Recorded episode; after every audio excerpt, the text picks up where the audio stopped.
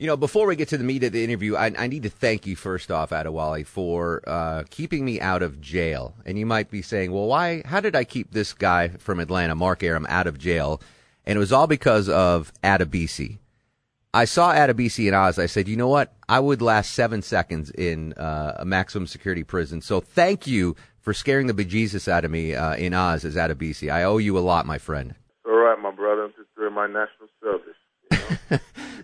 That was such. I mean, what a good show, a groundbreaking show. Oz was back in the day before we got these, you know, like amazing dramas on HBO. That was really the first one that really broke through the ceiling and and and brought interesting characters to to television like never before.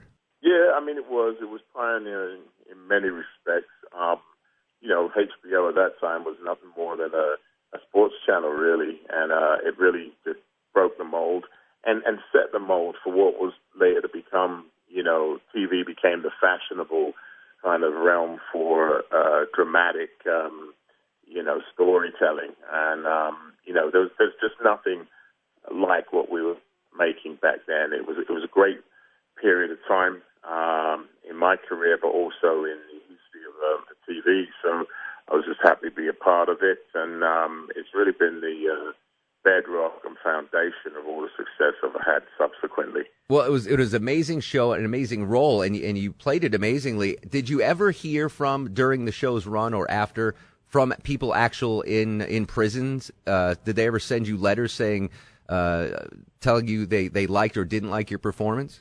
Um, yeah, I mean, uh, I actually did a tour of Rikers and um, a few prisons. Actually, just went in there and talked to some of the uh, younger offenders um, who were avid fans, believe it or not.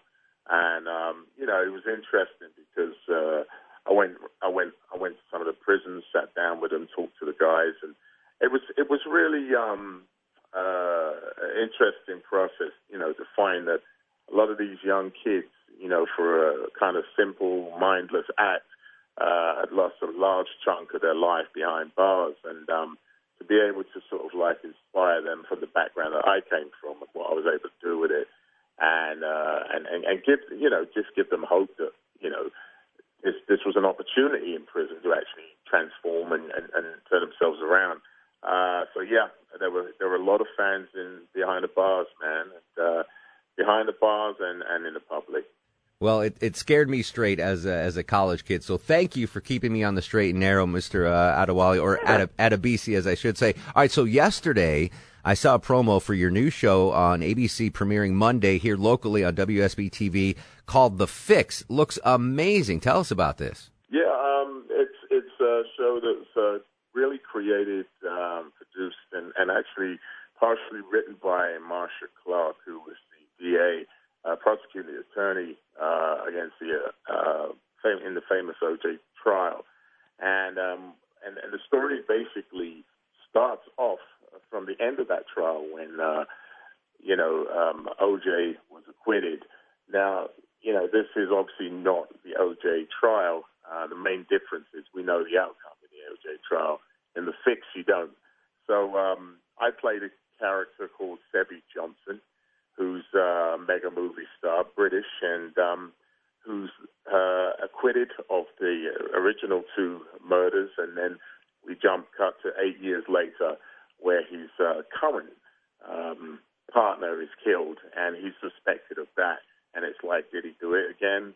Um, it is it, it is a really fast-paced, entertaining kind of thriller drama, and uh, it was just a great little character for me to play because of uh, First, I get to use my British accent, which I rarely do in. And, um, and, and second, there was just a, a lot of layers. You know, he has, we see how the case impacts him and his family, his extended family, and, and how he built his career. And just, just, you know, you really humanize the whole um, large case scenario and the impact that it has on each individual, both him and the prosecution. Do, do you have many scenes? Obviously, I haven't seen the show yet, but have, do you have many scenes with Scott Cohen? Oh yeah, yeah. Scott Scott plays uh, my attorney, and we had a great time doing the show. Um, some great scenes, and um, yeah, there's some, there's a really good arc between the two characters actually that uh, I think you'll enjoy. Um, these are two characters who are both formidable in their right, and um, you know they come head to head. One of the things that's interesting is even though you know Sevvy is on trial, uh, he's by no means um, you know um, a lackey or, or, or in, fa- in fact you know at, at, at the mercy of his defense. He's very much goes head to head and uh, and and uh, with, with, with Scott's uh, character, his attorney, and so you see that that dramatic um, tug of war between them as to how the case should be run, who's right about what, and and you know Sevvy's paying the money, so he calls the shots. But you know Scott's character Wolf um, is the savvy guy and, um, and and ruthless and unscrupulous. So um, together they actually make a dynamic duo. Uh, it's, it's an interesting journey to watch. Yeah, Scott's one of my favorite actors. I, have loved him for years. That, I can't wait to see you two on screen together. Uh, it's called The Fix. It premieres Monday at 10 p.m. here in Atlanta on WSB TV Channel 2. Before I let you go, you've also been in a couple of my favorite shows, Lost and Game of Thrones. Mr. Eko, the legendary performance there, and Game of Thrones as uh, Malko. And you have any inside scoop on, on the Game of Thrones uh, final season? Do you, do you get any little nuggets dropped your way? No, you know, I mean, I, I did that as a favor to a producer friend of mine who'd asked would I do a quick guest. So uh, I, I really can't tell you anything about what's going to go down. Just a, you know, a great bunch of guys had a good time on it while I did it. And what about uh, Mr. Eko on Lost? I mean, that that show r- literally swept the world. Um, it, it, was another groundbreaking show where you didn't know what was going to go on. I would imagine you got a lot of fame coming out of, of that role. Yeah, I mean, it was another great period. You know, I've been very fortunate in TV, and uh, ironically, the writers, um, you know, JJ and, and, and so the writers actually really liked the character Adebisi in Oz, and they were inspired to write Mr. Eko in into Lost because of that character. So, um, and it, it was it was again another groundbreaking time in TV. I mean, you know, it was huge, um, and uh, it was just a great opportunity to. Uh, you know, take my acting skills to, to another level.